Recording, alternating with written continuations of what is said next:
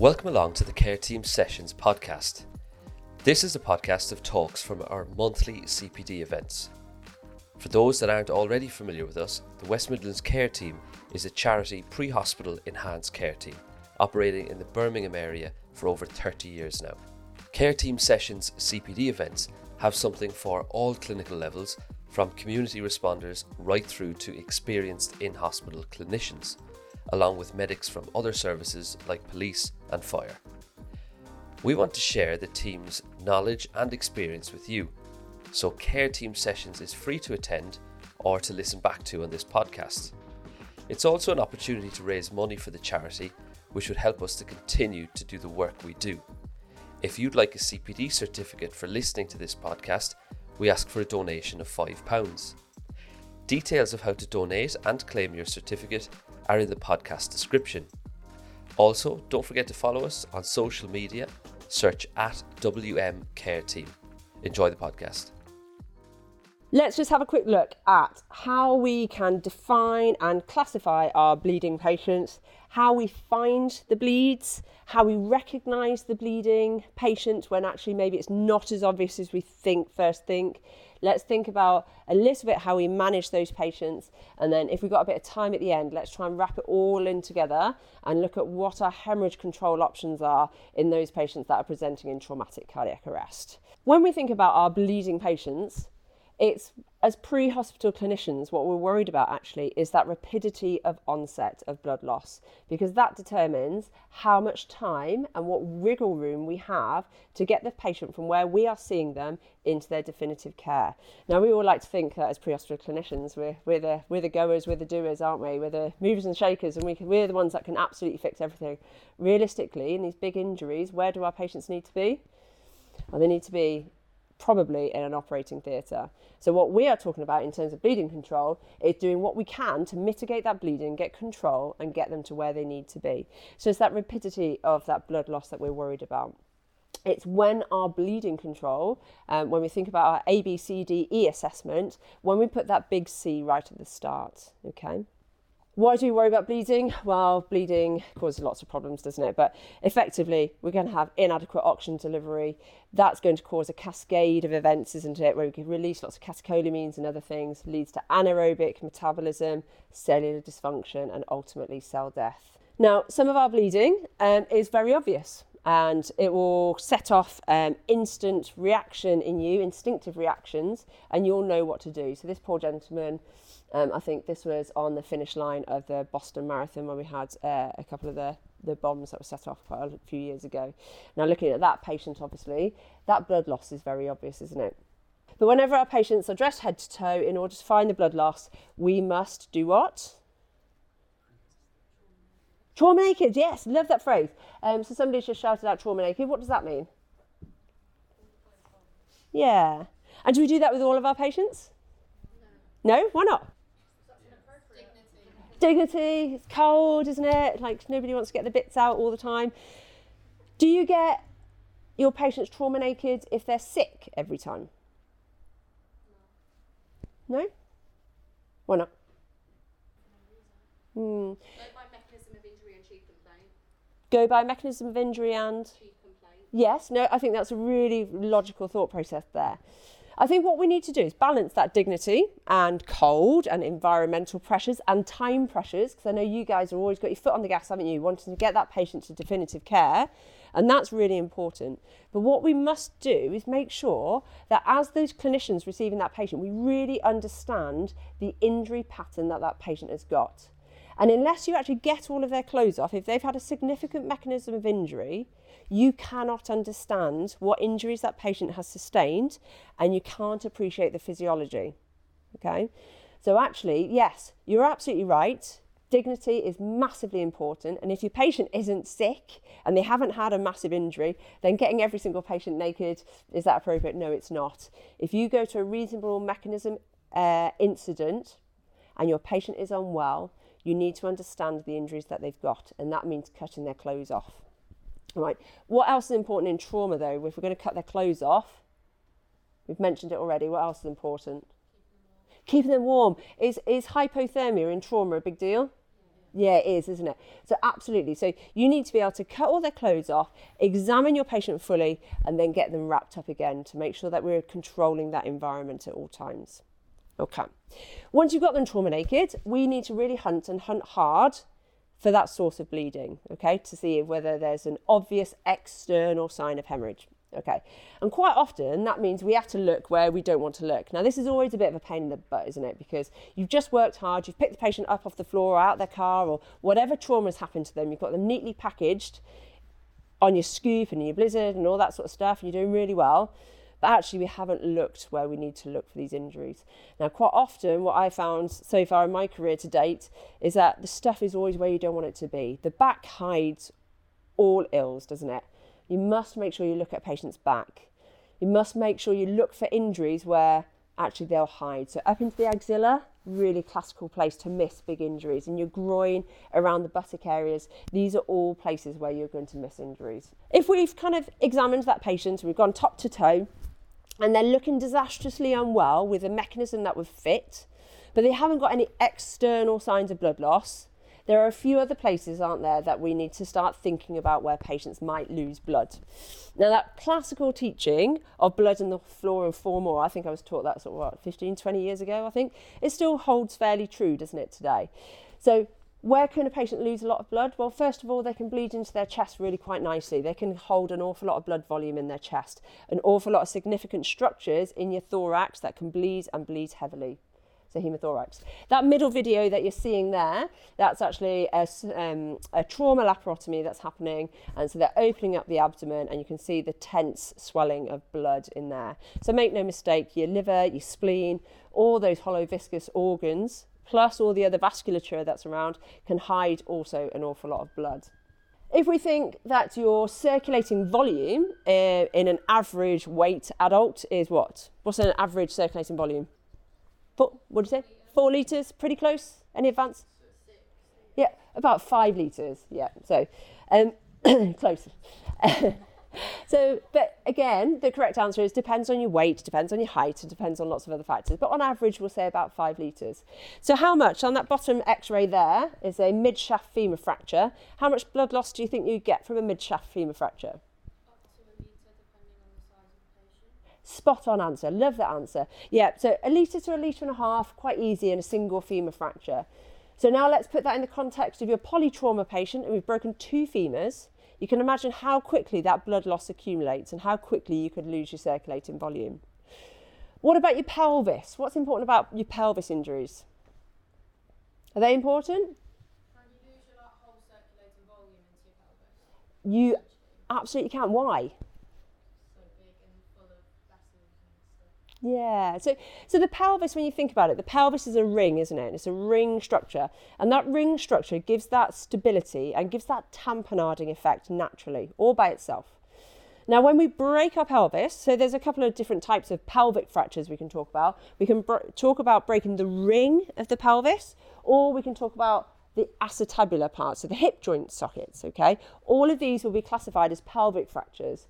But these acetabular fractures, so your hip joint fractures, we don't worry about those quite so much. Yes, they're broken bones, they're painful, and we need to be nice to our patients. But from a bleeding control point of view, I'm not so worried about those. What I am worried about is this stability of your pelvic ring. Now, that's for a few reasons, really. One, because it's a ring-like structure, if you break one part of your pelvis, you, you can't ever break a polo mint in one place, can you? It's got to break in several place, places. So you're going to have several bone ends flapping around, and all of those bone ends have got a chance to bleed.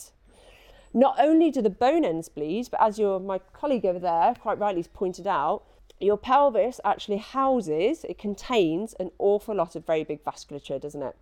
So actually, all the sheaths and all the tendons and all those other bits and pieces um, house quite nicely all of those big blood vessels. Not only do they house those big blood vessels, okay, when you break that pelvic ring and that stability is gone, you've lost that tamponading effect. And actually, what you'll find is that not only do the bone ends bleed, not only do you have that those big vasculature problems in there, once they start to bleed, there is a free potential space because that tamponading effect, that closed ring has gone. And actually, because it's in direct communication with the abdomen, okay, you can actually lose your entire circulating volume into your pelvis and into the retroperitoneal space, no problem. So, yeah, make no mistakes, when we're talking about our pelvic injuries, these are absolutely massive sources of blood loss. You guys are all fairly experienced, okay? You've been on the road a little while and things now, so probably pretty easy to spot a bleeding patient, do we think? Yeah. So let's take it away from that those patients that I've presented already, the patients where the blood is on the floor and the bleeding is very evident. What about those patients that were hiding their blood loss in all those other places that we just talked about? How easy do you think it is to spot that bleeding patient? Give me some signs of some bleeding patients. Yeah, love that answer. High rest rate. Perfect. Tachycardia, Tachycardia, love that. Any others? Reduced GCS, love this. Any more? hypotension, Hypotension, love that. Does hypotension mean bleeding? Not always, okay? Good, absolutely. Hypertension does not always mean bleeding. Let's see how good you guys are at spotting some bleeding cases. This was a case that I went to with the Air Ambulance Service in Coventry and Warwickshire. Uh, we were on the car. Uh, we got tasked to a 30 something year old guy um, who'd been stabbed in a nightclub in Leamington Spa. Um, it was an immediate dispatch by the desk, very good um, resourcing that night, so we were dispatched really quite early. We knew that this was a sick patient because they also, the paramedics at scene also said, Can we have a medic? This patient is really sick. And absolutely, by the time we got there, we got onto the back of the truck, the paramedics had done an absolutely fantastic job, had this patient all packaged, ready to go. And as I stepped onto the truck, I was faced with this sweaty, pale, aggy, kind of like anxious, annoyed, kind of flailing his arms around type patient with a systolic blood pressure in his 70s, if not a bit lower than that, I think at that point, and a heart rate of 94. He had a stab wound to the inside of his thigh and a stab wound to his chest. How worried about that patient do you think I was? How worried would you be? Okay, so what we did with this patient is absolutely, I thought this patient is bleeding. There's no shadow of a doubt this patient is bleeding. I put a cannula in him. We got some TXA. I put a code red call into the nearest major trauma centre. This was before blood was, uh, I didn't have any blood uh, on me at this point. Um, and we did the 20 minute run into the major trauma centre. En route, because I'm a kind and caring person, I gave him a little dot of fluid, gave him some analgesia. By the time I rocked up to the ED resus door with every man in his dog activated, with theatres activated, ready to go, he was looking bright and perky, had a systolic of 130, and I was really quite embarrassed. Um, let's, we'll come back to that case. Case two. Um, we went to a young lady who was riding her push bike, um, got hit by uh, head on into a car. She went up onto the bumper of the car and fell back and hit her head. When the paramedics got there, she had no central pulse. They put the monitor on. She had a PEA with a rate of about 110, unrecordable blood pressure, unrecordable SATs. Is this patient bleeding? Maybe, maybe that's a good idea, good answer. So, what are these two cases got in common? What what are we talking about with these? We're talking about bleeding mimics, aren't we? So let's go back to that first case that I just talked about. Why did I think he was bleeding, and why did he get better? Yep, so absolutely. So I fell into that really classical trap, didn't I, of hypertension in the case of trauma equals bleeding, which we'll come back to. It's not a bad mantra to keep top of your mind, but is not always the case, is it? So what? What? Anyone tell me what happened to him? Anyone heard of this vagal response you can get from penetrating trauma? Okay. Well, uh, we don't need to go into too much detail, but effectively, what we do know is that patients that get stabbed, rather than that sort of blunt kind of trauma, so rather than the car accidents and the squishings and all of that sort of stuff, patients that are stabbed are much more likely to have a vagal response, so a dysautonomic response to their stabbing injury. So that tissue damage actually causes quite a vagal reaction. And what you'll find is the patients very temporarily will look like they're about to die. And they look really pale, really sweaty, low blood pressure, and look really unwell. Now, if we manage those with a little bit of pain relief and a bit of TLC and see how we go, quite often it's those patients that turn a corner, and that's quite a good example of a bleeding mimic. Now, we need to be careful there, don't we? We don't want to just assume that every patient with a low blood pressure um, and has been stabbed is actually a bleeding mimic. What we want to make sure is that we keep bleeding at the top of our differential list. But what I just want to just clarify is that not all low blood pressures equals bleeding in the case of trauma yeah, so always bleeding has to be really high up on your suspicion. So if you've got the right mechanism, you assume it's bleeding, okay, unless you're proven otherwise. Okay, so for you guys, absolutely 100%. We're going to get our cannulas in, we're going to give our TXA, aren't we? We're going to do whatever protocols you would normally follow, whether that's activating a medic to come and give you a hand, or whether that's you're just around the corner and we'll code red them in. Okay, now some of those patients, especially if you haven't got things like blurred and enhanced care teams and stuff around, doing a trial with a small amount of analgesia to see if they settle won't do them any harm. Okay, and you might find just turns a corner. Now, if you've got evident blood loss, that's a slightly different kettle of fish. So what we're just talking about here is just a little bit about the concepts of things that might fool you and you think that they're bleeding, but they're actually not. Does that make sense? Perfect. Um, other things that can fox us slightly. What was that second case? What was that an example of? Yeah, very good. So impact brain apnea is normally the, the coin, you know, the phrase that we talk about. Good. Other things that can fox us would be things like our spinal pathology, so those patients that have actually a neurogenic shock. So they get that hypotension because of the lack of sympathetic drive from their spinal injuries. They can also look like they're bleeding. Okay, but there's just a few bits just to kind of keep in mind.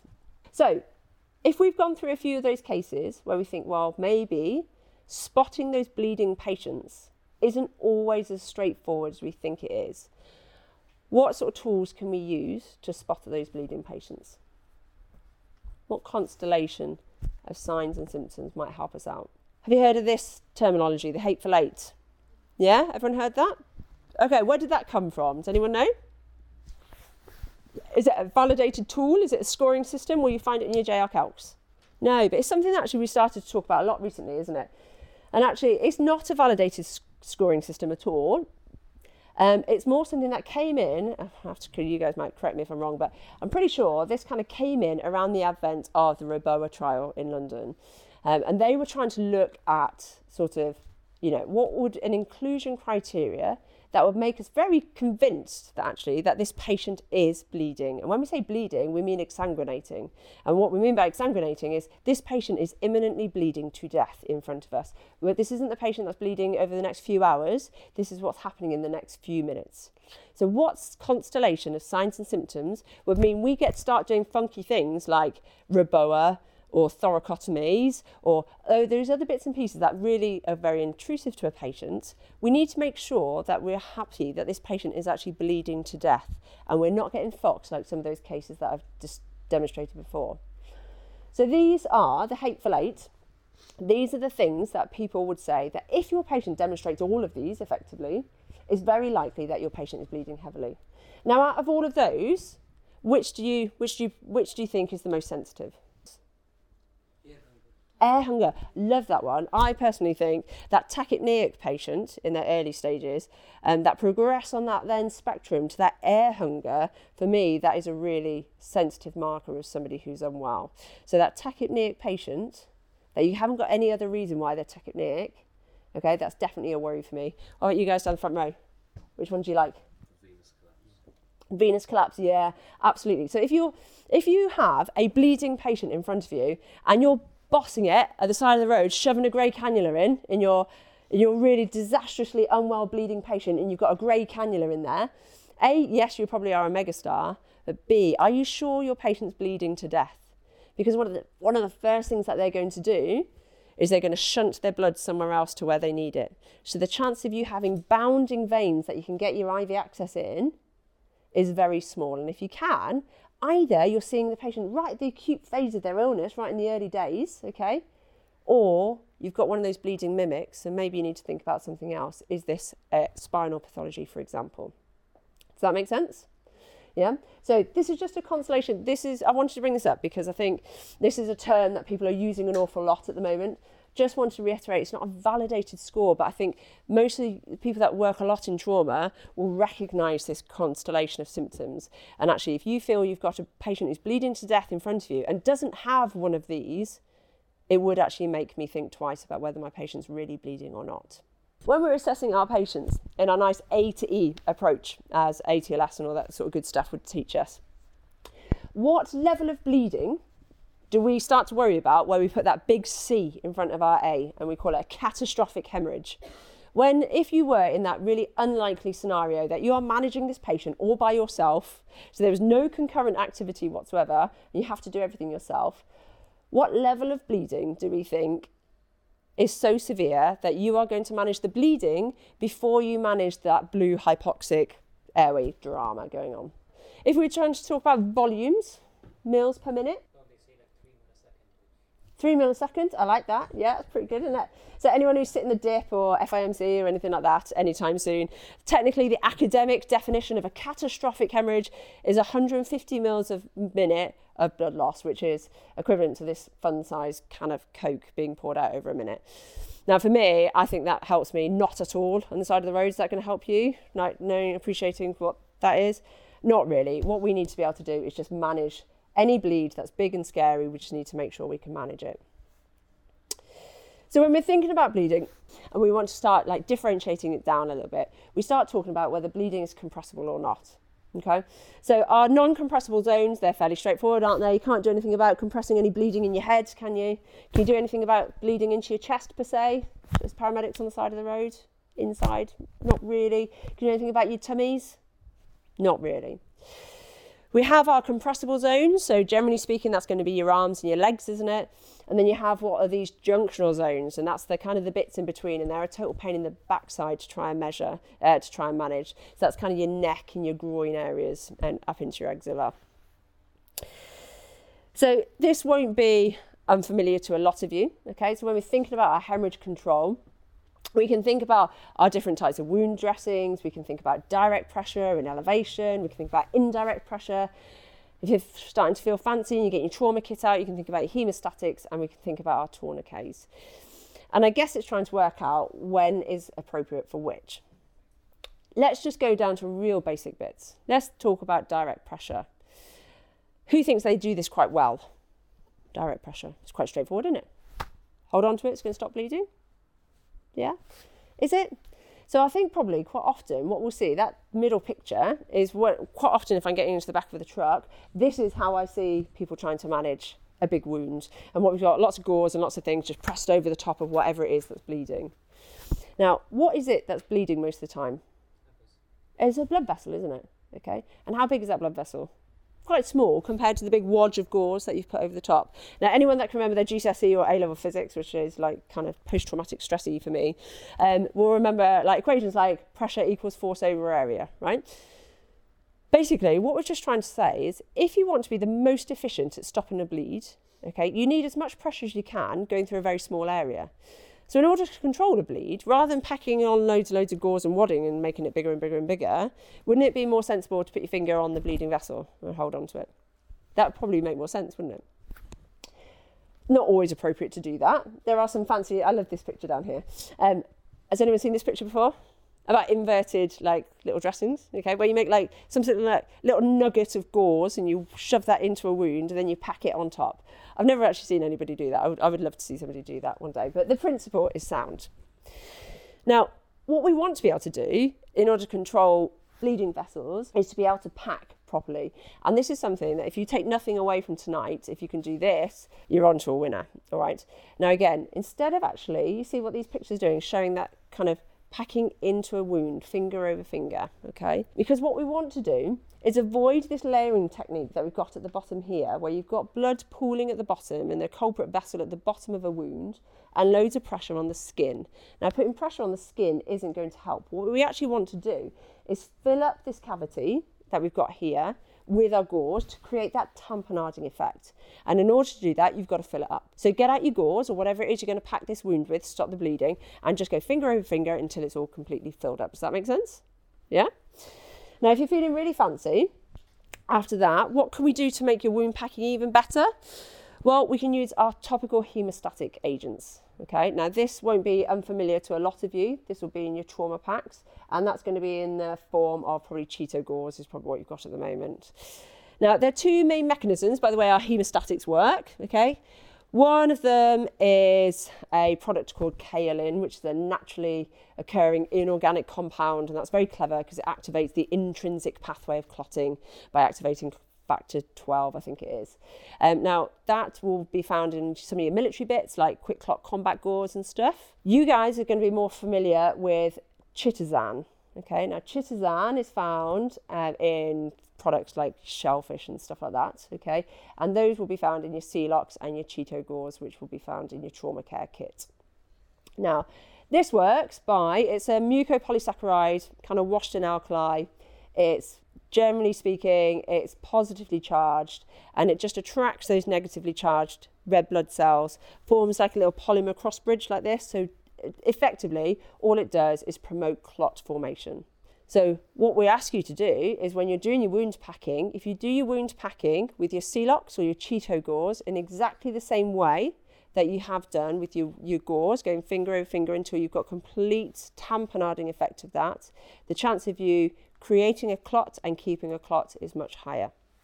And once you've got that ChitoGauze inside your wound, what do you need to do after that? Why? Yeah, perfect wine. Whoever said that. There's a pressure. So what do we need to do once? You, that's a really good answer. I love that answer. What we need to do once you've packed that, you must keep pressure on that Chito for about sort of two to three minutes afterwards because it takes that long to really activate it. So you need to keep that pressure on. And then what you don't want to do is just stand there like a lemon after you've done that bit. You need to try and keep that constant pressure on there to make sure it's effective. And the way we can do that, and you'll look at some of these when you go outside, is with a couple of these bandages that you'll find in your trauma kits. Yeah, everyone happy with these? Yeah, so you got your blast bandage. That's just a very effect, very effective elastic bandages, isn't it? With these stop gaps that you go round, okay? Or these OLAES bandages. Now, what's the point of these OLAES bandages? Yeah, perfect. So where does this plastic? Can you see this little plastic little cut thing down here? Those who haven't seen it, where where do you put that bit? What's that bit for? Yeah, and that goes back to my pressure is force over area type rubbish equations, doesn't it? And that little nugget of gauze we're trying to create, it just concentrates the pressure in the right area. Tourniquets, who's had to put a tourniquet on in their life?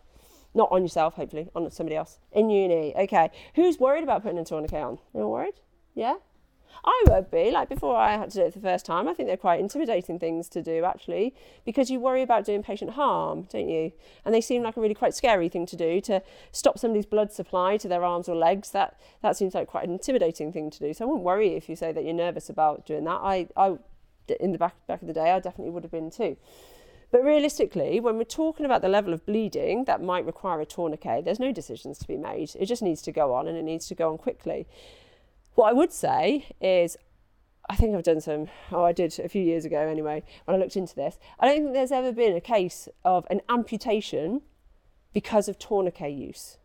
Right? So we may have had to like amputate limbs in theatre and stuff later on because of the absolute disgusting nature of the injuries this poor person has succumbed to.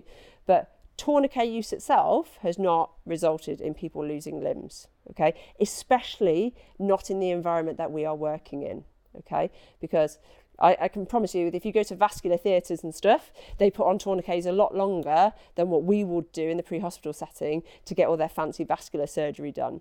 So the point of me telling you that is don't worry about putting tourniquets on. If they need a tourniquet, put one on and we'll look at it later. Okay. So what are the golden rules for putting tourniquets on then?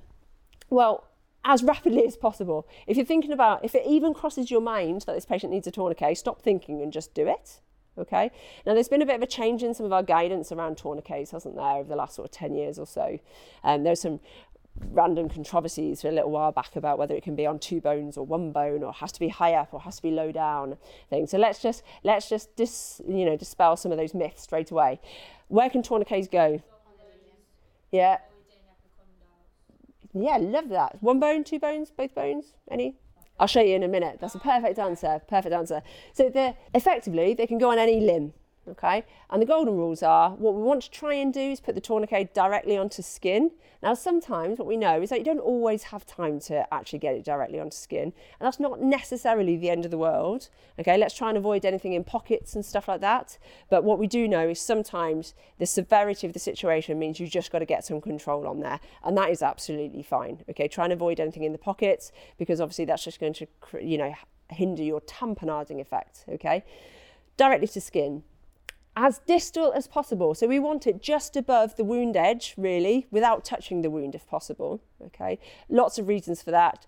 Probably better control, but also if we're thinking about surgical considerations and stuff a bit later on that helps, okay? So as distal as possible, as close to the wound edge as possible, and tight enough to arrest the bleeding. Now, if you're putting your tourniquet on and they're still bleeding, okay, it's not tight enough, keep going. Now, you are not looking for pulselessness. I think people start worrying about whether they've got a pulse or whatever the, in their feet and whether we need to check the, for the pulse and stuff.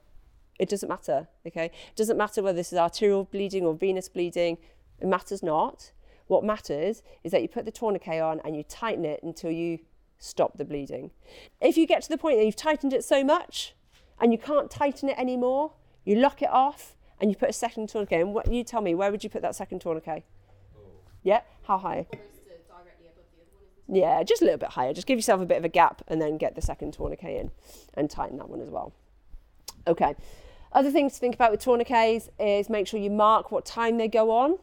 I mean, we make a really big deal about that, don't we? I'm not entirely sure I've ever gone to a case where it's actually made that much of a big deal, but um, it is good to tell the hospital what time you put the tourniquet on. So if you can remember to mark that. And the most important point is to make sure you go and reassess, okay? When we move our patients, okay, as muscle things and move around and skin slips and trousers slip and stuff like that, there is a chance that once, when you did have control of the bleeding, you don't anymore. So make sure you recheck. So yeah, so that's where we can put our tourniquets. And excellent point by uh, young lady at the back in the white is we're avoiding the condyles. You asked me what the condyles are. Okay, so the condyles, so your femoral condyles, that's these bits down here, these bobbly bits here. Okay. We avoid those, they're around the joint space, and the reason being they just really quite nicely hide the blood vessels, so they're really protective of those blood vessels. So you can imagine what's going to happen here is all you're going to do is just squish the two parts of the bone, and actually, um, we're not going to get any um, uh, pressure effect on our blood vessels there at all. Okay, so we had a look about some of our external bleeding. Okay, what about some of those other bits that we talked about at the start are kind of more internal bleeding or harder to spot bleeding? Let's talk about our pelvic fractures first. What can we do if we are suspecting a pelvic fracture in this patient? Is that a worry? How quick do we need to think about this? Quick. Quick? Yeah? You sure? Quick? Or should we just do it at the end? And what we'll do is we'll package the patient nicely, we'll put a pelvic binder on, and then put a blizzard on, and we'll package them off to hospital looking all pretty. Yeah. Okay. Yeah, I like that. Okay. Um, so there are lots of different types of pelvic injuries, aren't there? So we've got our lateral compression forces, where a patient might get hit from the side. We've got our sort of AP compression forces, okay? So that would be classically that patient that's either been sort of uh, come off their motorbike and they've kind of hit their pelvis that way, or been hit from behind and we've opened up our pelvis this way, okay? Or we've got our vertical shear type um, pelvic injuries, and those are the patients that usually kind of have jumped off something and they've got some pretty nasty injuries that way. Now, you're absolutely right. If you find yourself trying to put on a pelvic binder to a patient who's looking really rather quite well uh, with normal hemodynamics, okay, we've probably missed the point of a pelvic binder. Now, what we're trying to do, what we need to keep in mind, is that our pelvic binders are a hemorrhage control device. They are not a packaging device, they are there to stop bleeding. So we should be putting this on in those patients that we know have got a consistent mechanism with a major trauma and that look unwell. And we are worried that as part of their looking unwell, a big pelvic injury might be the cause. Now, when we're saying about, if you notice that I'm trying not to use the phrase putting a pelvic binder on, we should be using the phrase binding the pelvis. Now, what's the difference between those those two? Why am I being pedantic about that? Sorry. You can badly put on a pelvic binder. That's a great point. Um, so tell me, where should we put our pelvic binders? Yeah, which where? Show me where your greater trochanters are. Yeah, perfect. They're much lower, aren't they, than when we think about it. And what my colleague here is saying, actually, is if we put them on badly, if they're too high, if we're doing a nice abdominal corset instead, we can actually splay our pelvis this way, can't we? All right. If we put them on too low, okay, we can splay the top open quite nicely and actually make an otherwise okay patient a lot worse. So they actually have to be on correctly. What else though? Is it just a pelvic binder? Does that bind the pelvis? Does that make everything better? So you go to a patient and they've got their legs splayed at scene, they've got a nice open, probably an open book pelvic fracture. What's the first thing that we need to think about doing? Immobilizing. Immobilizing, okay, yeah. Yes, love that. Why do we do that? So you just said put back into neutral alignment. So don't forget, yeah, absolutely. What we talked about before is that ring structure, isn't it? And it's that ring structure that helps us with the tamponading effect. So what we want to do is bring their legs round first, okay, and try and make their pelvis look normal. Because if you make their pelvis look normal, that's step one in trying to make that pelvic stable. Um, so yeah, so absolutely, bring them into normal alignment. That helps that tamponading effect. So bring the legs in. Then we want to correctly apply our pelvic binder for sure. And then what do we do to the feet? Time together. Why do you do that? Yeah, that's where you get your nice St John's first aid thing going on. Okay, get your nice figure of eight going around the ankles. Okay, make sure that's nice and stable.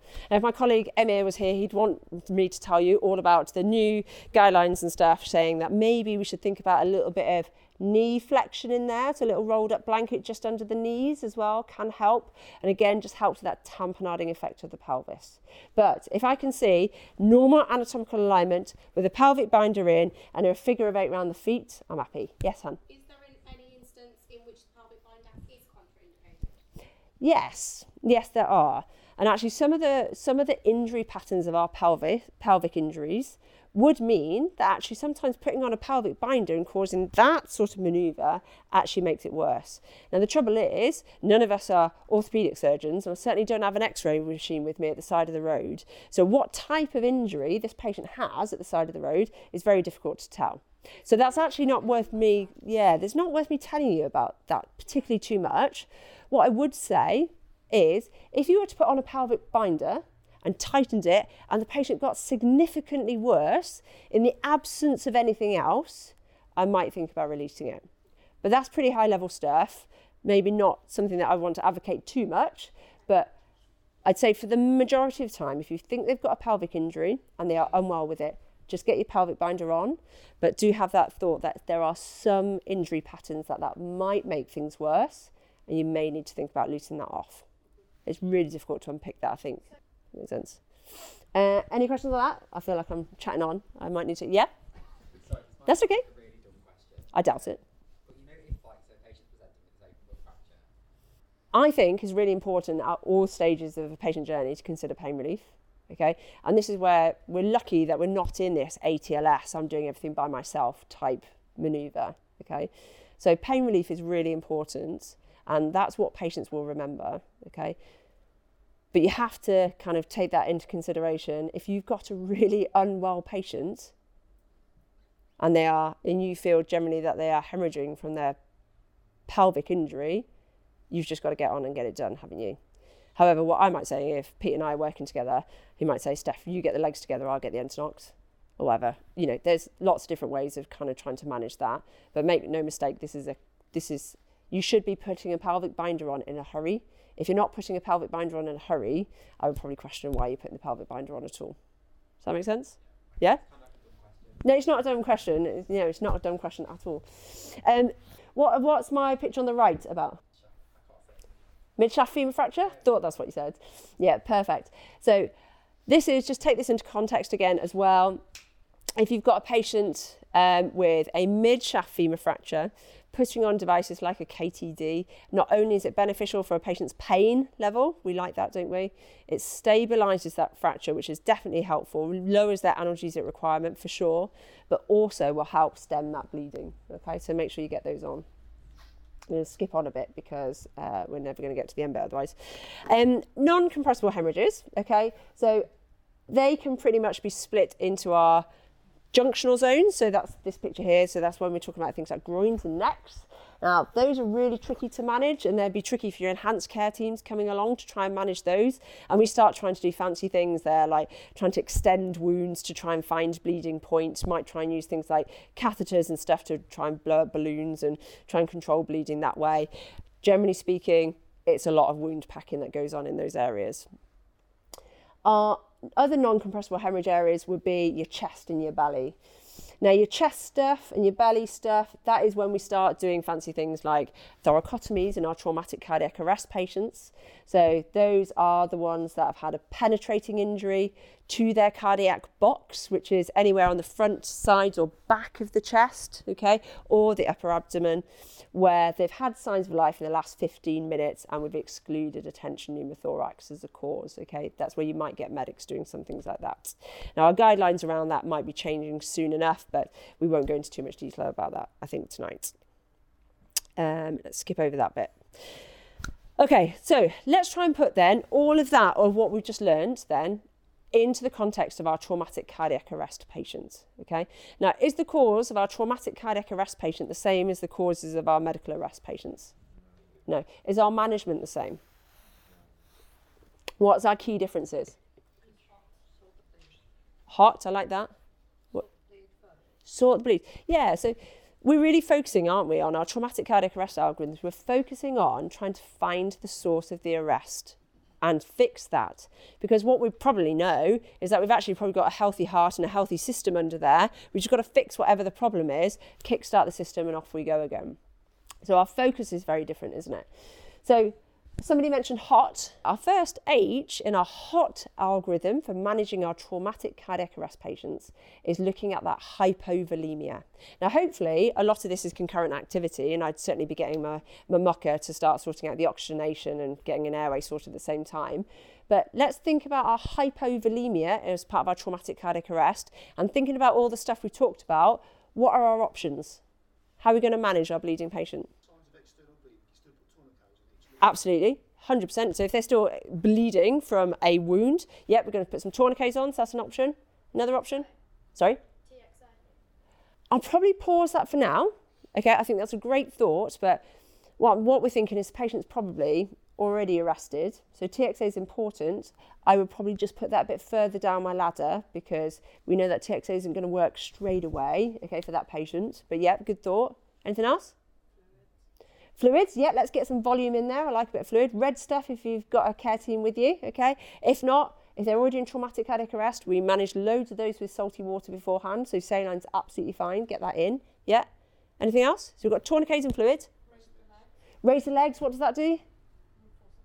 Yeah, you've got loads of volume in your legs, haven't you? So while somebody's trying to get, get um, IV access and stuff, get those legs up, got loads of volume in there. Anything else?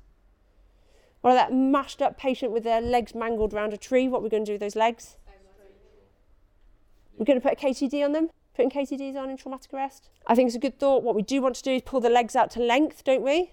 Okay, that's when police officers become exceptionally useful in this. Okay, pull the legs out to length and get the police officers just hold on to the legs. That's probably a, a reasonable shout because then we've tried to stop some of that bleeding. What else? Pelvic binders, we're going to put those on? Put it on. Yep. Anything else? Yep, so that comes under kind of your chest decompression, which is like kind of under your T, isn't it? For tension. Yep. Anything else? Pack any wounds, I love that. Yeah, so pack wounds, get tourniquets on wounds. Yeah. Fractures, pelvic binders. Anything else I'm missing, guys? Oh, I love that. So you listened to the bit earlier. Early, did you hear what he said? Early log roll to look for those concealed wounds or injuries that you can't see. Okay, we've got to look where we don't want to look. And actually, it's the last thing people want to do in a traumatic arrest, actually, is get on your knees and pull them over. But I promise you, that's always the most useful thing to do because that's what you really then understand what is going on with that patient. I've definitely been to a patient before that we've been working on the patient so hard and doing this, that, and the other. And eventually, we've got round to log rolling, and I've realised half his brain is actually hanging out the back of his head could have stopped a little while ago. So that log roll is always worth it. Okay. Um, now, we won't go through the rest of HOT um, because I've kind of run out of time. Um, but hopefully, this has just given you a little bit of a flavour again for how we spot those bleeding patients, some of the difficulties with it, okay, and some of our options for managing those exsanguinating patients and what we can do about it. That's it for this Care Team Sessions podcast. You'll find information on how to get your CPD certificate in the podcast description. If you've enjoyed this podcast, don't forget to subscribe wherever you get your podcasts so you don't miss any future episodes. You can also follow us on social media at WM Care Team. Thanks for listening.